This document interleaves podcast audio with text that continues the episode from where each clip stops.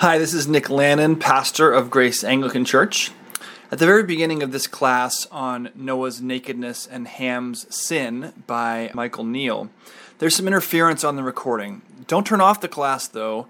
Uh, the interference clears up after about three and a half minutes. I encourage you to stick with it. I know you'll find the class totally worth your time. So, with that, I'll turn it over to Michael Noah's nakedness and Ham's sin. Dear Heavenly Father, we come before you and thank you so much for this time that you've given us to come here and worship you and to be served by you and fed by you at your table. I pray, Lord, that uh, we will be edified as we study your word today and that you will be honored in this. In Christ's name we pray, amen. So, it's good to be back. Uh, today we're going to look at uh, Genesis 9, or a portion of Genesis 9. We won't look at the entire chapter. Uh, and we're going to we're gonna focus on two things Noah, Noah's nakedness. What is Noah's nakedness? And then what in the world did Ham do to Noah?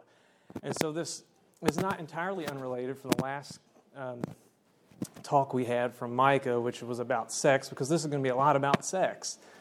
Um, as you might already know, you're familiar with the Old Testament, you know uh, you see uncovering nakedness and see nakedness and things like that are typically associated with sex. So there's going to be a lot of sex talk. Um, but this isn't going to be good sex. This is going to be um, an illicit version of, of sex. And um, but this is a super, in my opinion, interesting topic. So um, here's sort of the resource for this, the background. This um, I'm basically going to be walking us through the main, you know, the thrust of the argument in this uh, article from the Journal of Biblical Literature. It's Noah's nakedness and the uh, and the curse of Canaan. John Bergsma and Scott Walker Hahn wrote this article, and it was published in 2005. You can find it online. Uh, it's a really, really, really interesting article. It's very readable too. They, they don't transliterate the Hebrew. I wish they would do that. It makes it easier for someone like me. But you know, you can still, you know, with a little bit of work, pay attention to what's going on and follow the argument and stuff through the paper. So um, that's what this conversation is going to be based on. Um, their interpretation of Genesis nine. So. Uh, let's i want to just go ahead and read this text and i'll probably stop and point out a few things here and there and um, and then we'll kind of get into the, the argument of the paper. So, um, Genesis 9, verses 18 through 29, this is going to be from the ESV.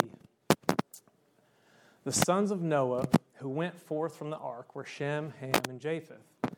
Ham was the father of Canaan. Okay, so I'm going to pause really quickly and mention something. You've got three sons of Noah mentioned. Ham is specifically pointed out here as the father of Canaan. Okay? The other two sons, their descendants are never mentioned in Genesis 9. Okay? And that, that's important. Um, at least not in this way. Uh, I don't think they are later on. No, they're not. So, um, so that's the first instance of Ham being called the father of Canaan. Keep that in mind. That's important. These three were the sons of Noah, and from these people and from these the people of the whole earth were dispersed. Noah began to be a man of the soil, and he planted a vineyard.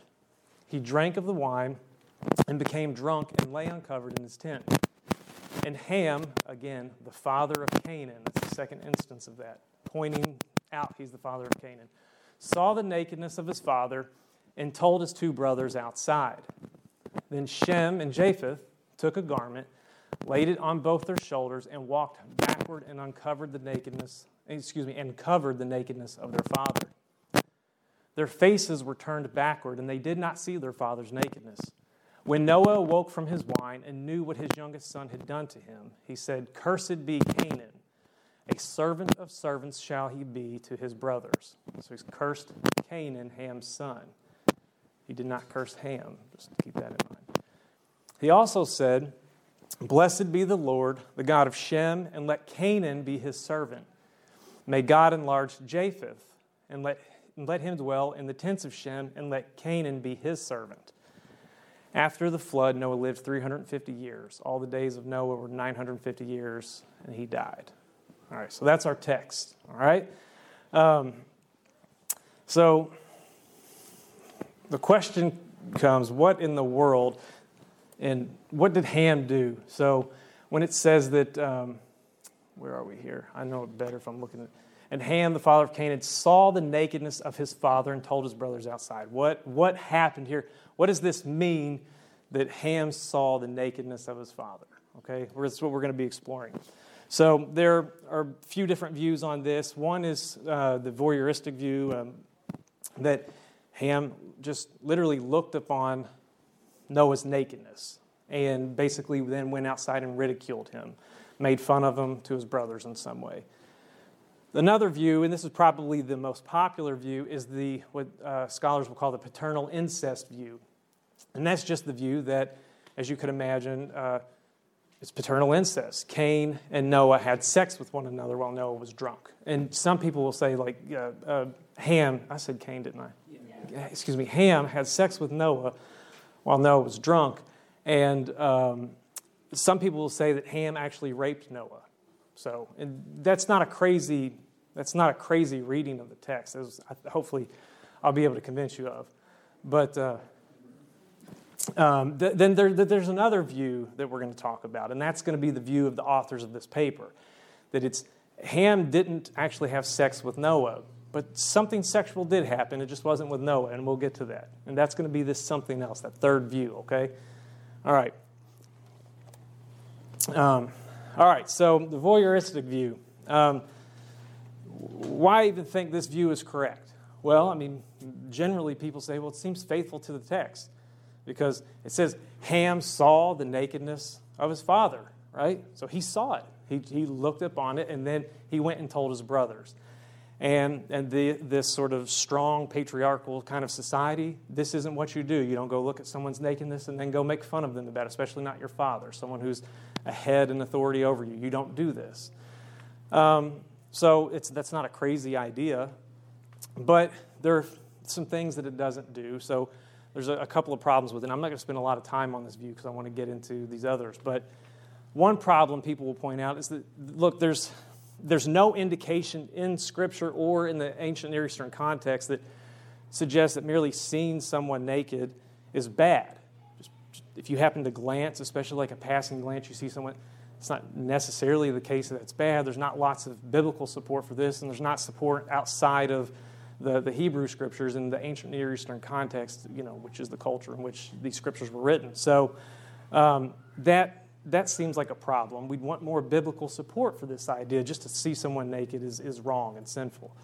Um, I do think you can say some things in favor of that idea, but it's not super strong. Um, the next problem is that the text doesn't indicate directly, nor via literary device, as far as I could tell, that um, Ham uh, actually went and made fun of Noah. It just says that he went and told his brothers outside. It might mean that he made fun of him or ridiculed him in some way. Um, and it, maybe it is that, that just, you know, mentioning this kind of thing in their society was uh, problematic. But a lot of times people go further and say, well, he made fun of him, ridiculed him. The text doesn't tell us that. If you want to stick closely to the text, you know, like people will say, then you can't really take this view. Yes. Is the ridicule that he was naked or drunk or both? people go back and forth about that. They, they, all of the above plus some. Yeah. So, um, oh, sorry. Thank you, George. I'm glad you said that because I'm supposed to repeat these questions. So, uh, for the recording, um, uh, Rob asked, uh, what, what's the nature of the ridicule? Is it that he was naked? Was it that he was drunk? And yeah, it would be both plus some probably. Yeah, that's what people generally say.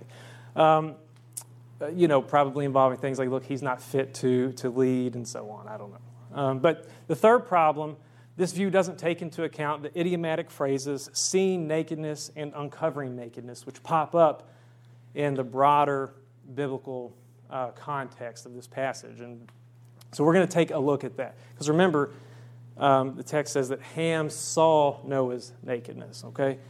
Um, that phrase, to see someone's nakedness in the various forms that it, it comes up, uh, that, that, come up in Scripture, um, it, it's, it's an idiom. It, it, it's something that if you're embedded in the Hebrew culture and language, you're going to understand. Like if I, to give you an example, um, if I say, you know, it's raining cats and dogs, like this is just this is what an idiom is, just for just to say this, I guess, so we're clear what we're talking about. Um, if I say it's raining cats and dogs, you're not going to be able to take the constituent words that make up that phrase, do a word study on them, and understand what I'm trying to tell you, right? Because you're, you're, if you do that, and especially if you're very wooden about it, you're going to think, oh, like cats and dogs might be falling from the sky or something. But that's not what I mean, obviously, right? Just like when someone says, hey, this one, Whitney gave me this one, Netflix and chill, right? Um, so that makes sense. So uh, if someone says, hey, you want to Netflix and chill tonight, like that is an idiom, an idiomatic uh, phrase or expression for, hey, you want to come over and have sex.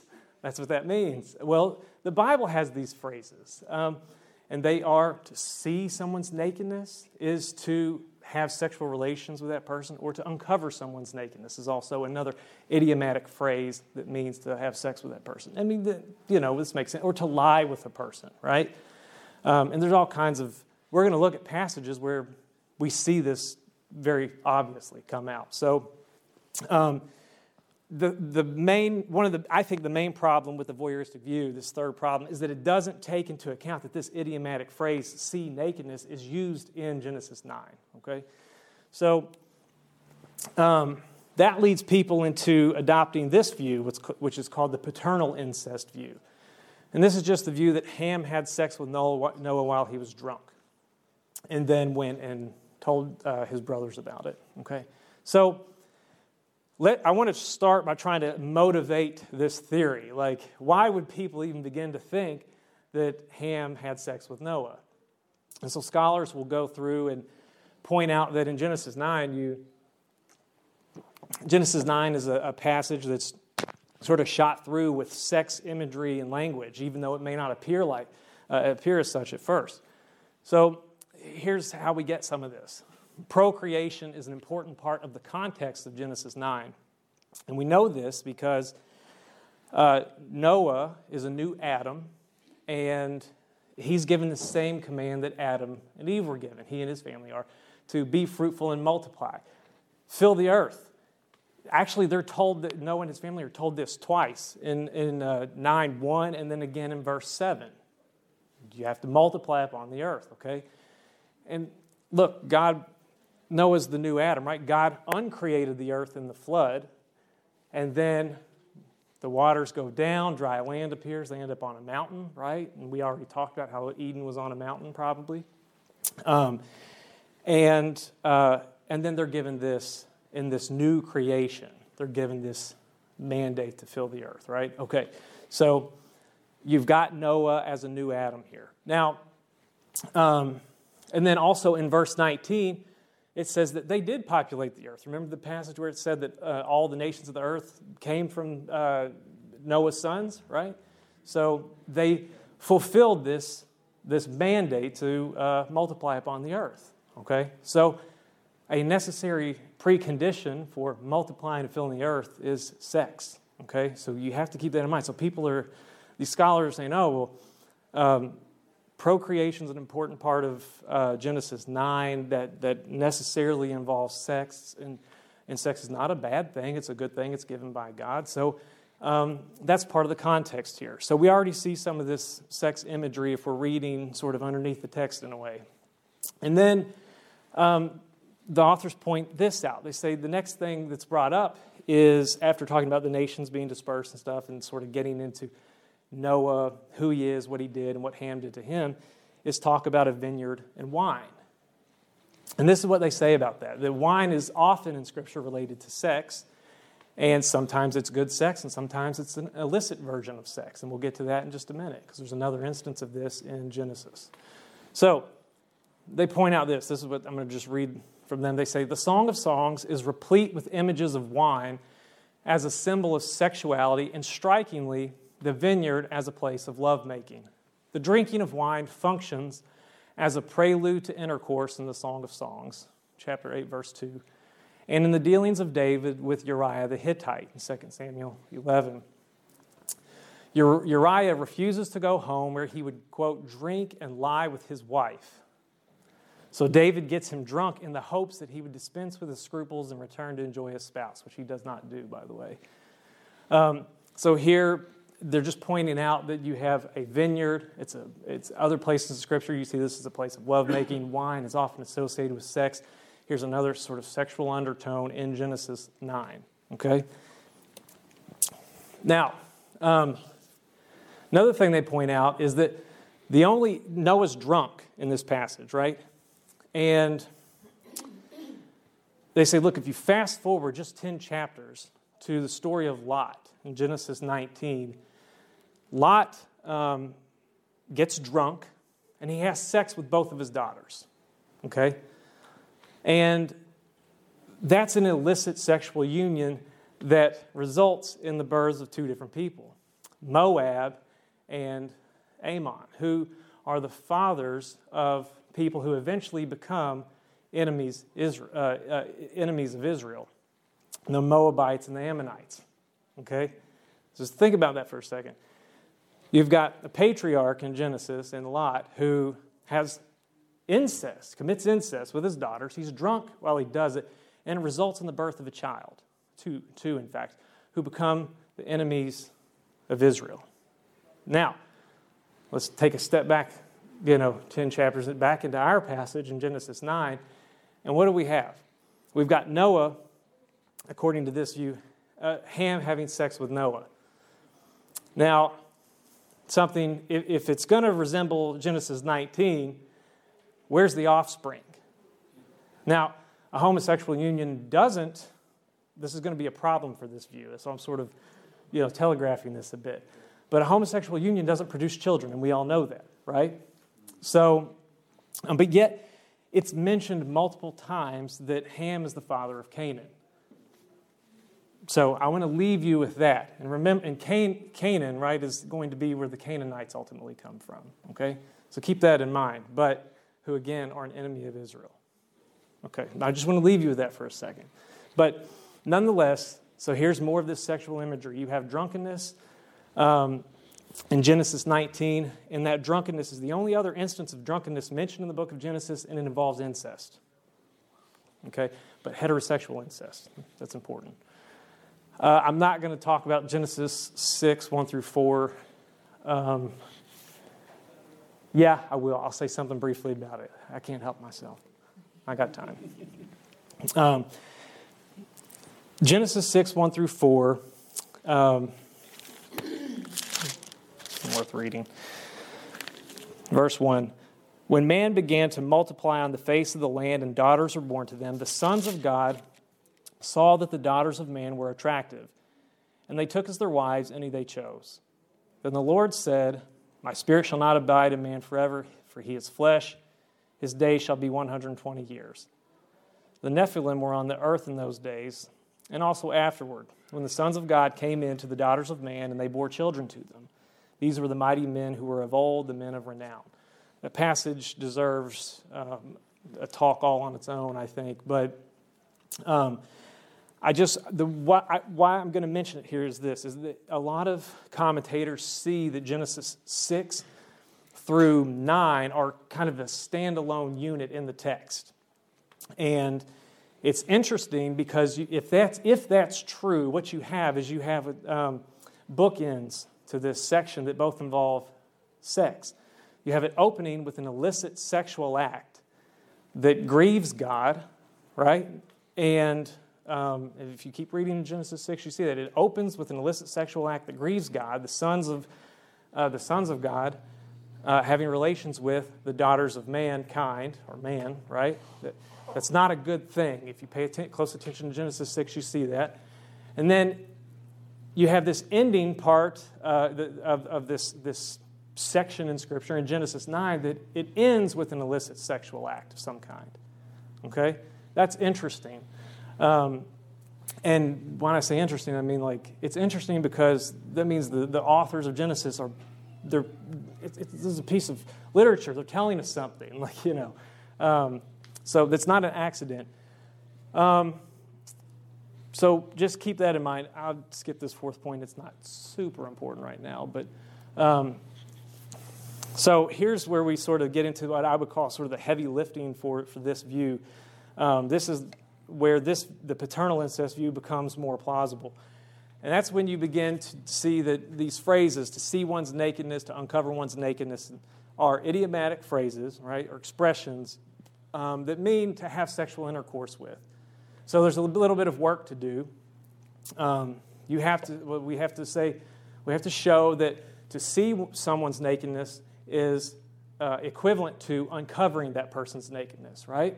So that's the first move in the argument. You, you make an equivalency between these two phrases, and that is to say that they, they, they, they're used to refer to the same thing, or so they mean the same thing. Um, and then we're going to look and see where, um, what does it mean to uncover someone's nakedness, right? So, so we'll, and I've got this laid out a little more clearly here in another slide, so just bear with me. Let's go with definitions of the word. I mean, it seems to me at the start of this. Mm-hmm. I- Well, that's the, that is the, the, the thing that I think is, uh, can be said in favor of the voyeuristic view that, that uh, you could say, well, look, and just like you did, Adam and Eve covered themselves, so um, there is some sort of taboo upon looking at a naked body, you know. Uh, but uh, I do think there's something to be said about that. But there's more going on than the text in the text than just that. But anyway. Okay, that's good. I mean, it seems to me there are. I mean, there is. But go ahead. Sorry, Doc. So what I'm doing is I'm laying out a view I don't necessarily agree with, but I mean, I'm I'm a big fan of if I'm going to disagree with someone, I want to know what they're saying. You don't want to disagree with the character of someone's argument. You want to disagree with their argument, you know. And so that that's that's why we're doing this. I'm not standing, of course, and even with what we we ultimately conclude here, I'm I wouldn't say that I buy into it 100% myself. I still have lots of questions. You know, I wouldn't buy. I, I don't say I buy into it without skepticism on some level, but um, but I think we do. We will get to a richer understanding of the text by the time we're, we're finished. I could say that. So, um, but yeah. So um, to echo what Doc was saying, um, these are euphemisms or, or idiomatic expressions uh, to have sex with. That's just that's just what they are in the Hebrew language. To see someone's nakedness and to uncover someone's nakedness. That's what they mean. Um, at least we have good reason to believe that's what they mean. I'll say that. So, and here's, I'm going to point to some places in the Bible itself where we see this. Okay? So let's take Leviticus 20, verse 17. This is out of the ESV. If a man takes his sister and sees her nakedness, and she sees his nakedness, it is a disgrace. So here's, it's speaking against seeing nakedness, right? But it goes on to say more. He has uncovered his sister's nakedness, and he shall bear his iniquity.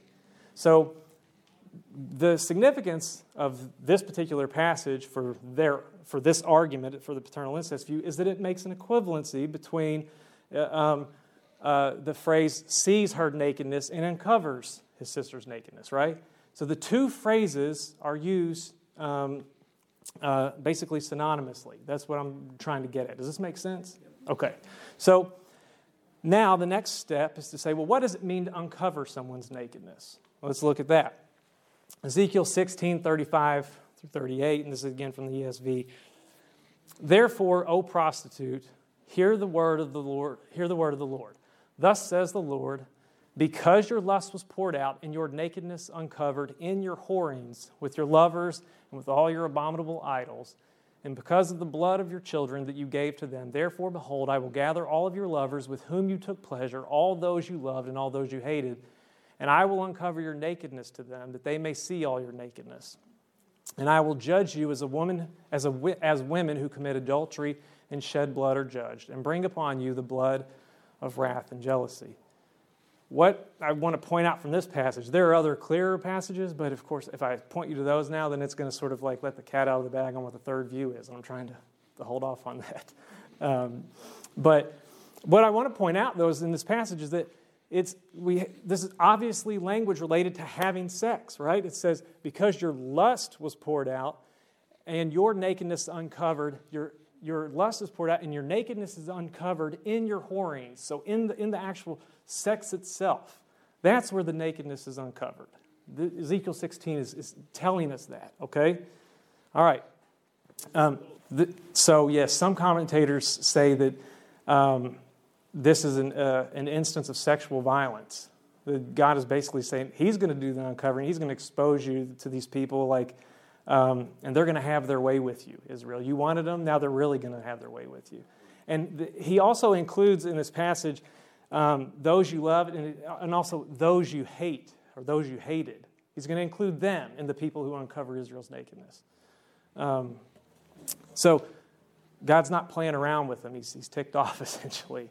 Um, so it's these considerations the procreation, the, um, which necessitates having sex, uh, the vineyard and wine imagery that's often connected to sex. Um, and of course, this here, just understanding what the phrase to see one's nakedness and to uncover one's nakedness means in the Bible. These considerations lead um, many scholars to reject the voyeuristic interpretation that Ham simply saw Noah naked, um, and instead that Ham had sex with Noah. Okay? Because that, again, it's just what these phrases mean. All right? All right, that's what they say. Um, and I think they're probably right about those phrases. That's right. That's right. Um, again, I mean, and it makes sense because the conservative, I mean, why would a conservative scholar have a problem with affirming paternal incest here when paternal incest, if that's in view, it's condemned because Noah curses it? It's not a good thing. It's definitely not seen as a good thing. So they see no, no conflict with some other, you know, ethical, you know, commitment they have as Christians. But, um, so here's what, there's a lot, there are a lot of moving parts there. So I tried to lay out the argument and what, you know, philosophers would call standard form, roughly. It's, so the first premise is this that seeing someone's nakedness is to uncover that person's nakedness. The evidence for that view is Leviticus uh, 20:17. Okay, that's that's one reason to believe that premise is true. Um, premise two: Ham saw Noah's nakedness. We have reason to believe that because Genesis 9:22 tells us that. Premise three: Therefore, Ham uncovered Noah's nakedness, and that that conclusion just follows from the first two premises. If those premises are true, that third uh, intermediate conclusion or that third premise is also true.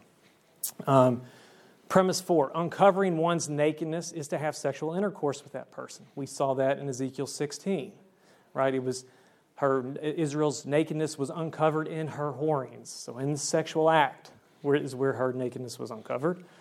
So premise five, we call this the conclusion, the final conclusion. Therefore, Ham had sexual intercourse with Noah. So Ham uncovered Noah's nakedness. To uncover one's nakedness is to have inter- intercourse with that person. So Ham had intercourse with Noah. That's roughly the argument of the paternal incest view. Does that make sense? I wanted to just kind of do that as a summary and lay it out. Now, um, this is the third view. And um, this is the one I think is probably more plausible because I think there's more biblical evidence for it. Um, and that is the maternal incest view. So basically, this view takes what the paternal incest view uh, does that the phrases to see one's nakedness and to uncover one's nakedness actually mean to have sex with that person.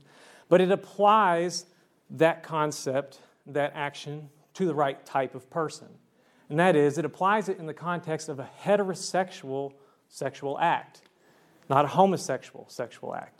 And when you buy into this idea, it begins to like, it has some explanatory power for some other things we see in the text. And I'll try to get at what I mean by that. So, uh, uncovered nakedness is almost always used in the rest of the Bible to refer to a heterosexual sexual union.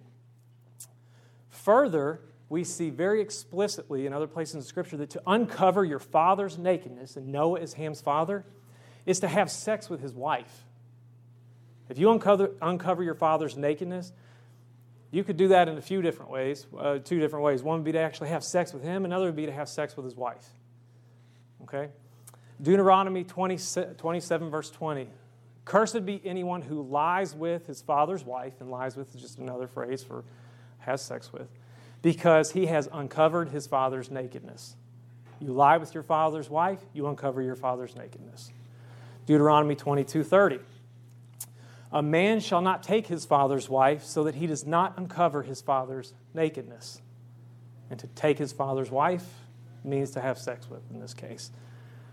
Um, and even if you say, no, it means marriage, they go together, but especially in the ancient world. Um, okay, now, here's a, probably the most explicit passage on this Leviticus 18. Now, I want you to keep in mind a couple of things. If we go to Genesis 10, Genesis 10 lists the sons of Ham. Two of the sons of Ham are Egypt and Canaan, right? And Canaan in Genesis 9 is the, is the son who is cursed. Okay? Leviticus 18. And the Lord spoke to Moses, saying, Speak to the people of Israel and say to them, I am the Lord your God. You shall not do as they do in the land of Egypt. Egypt, one of Canaan's sons, or one of Ham's sons, where you lived, and you shall not do as they do in the land of Canaan, to which I am bringing you. You shall not walk in their statutes. You shall follow my rules and keep my statutes and walk in them. I am the Lord your God. You shall therefore keep my statutes and my rules. If a person does them, he shall live by them. I am the Lord. And immediately he goes into None of you shall approach any one of his close relatives to uncovered nakedness. I am the Lord. You shall not uncover the nakedness of your father, which is the nakedness of your mother. She is your mother. You shall not uncover her nakedness. You shall not uncover the nakedness of your father's wife. It is your father's nakedness. And it goes on and on with this, talking about sisters, grandchildren, you know, aunts, and so on. But every instance of this uncovering nakedness always refers to a, a heterosexual sexual union. So the conclusion then is that un- Ham, by uncovering or by seeing Noah's nakedness, uncovered Noah's nakedness. And by uncovering Noah's nakedness, this means that he had sex with Noah's wife. Maybe it was his own mother, but we don't know.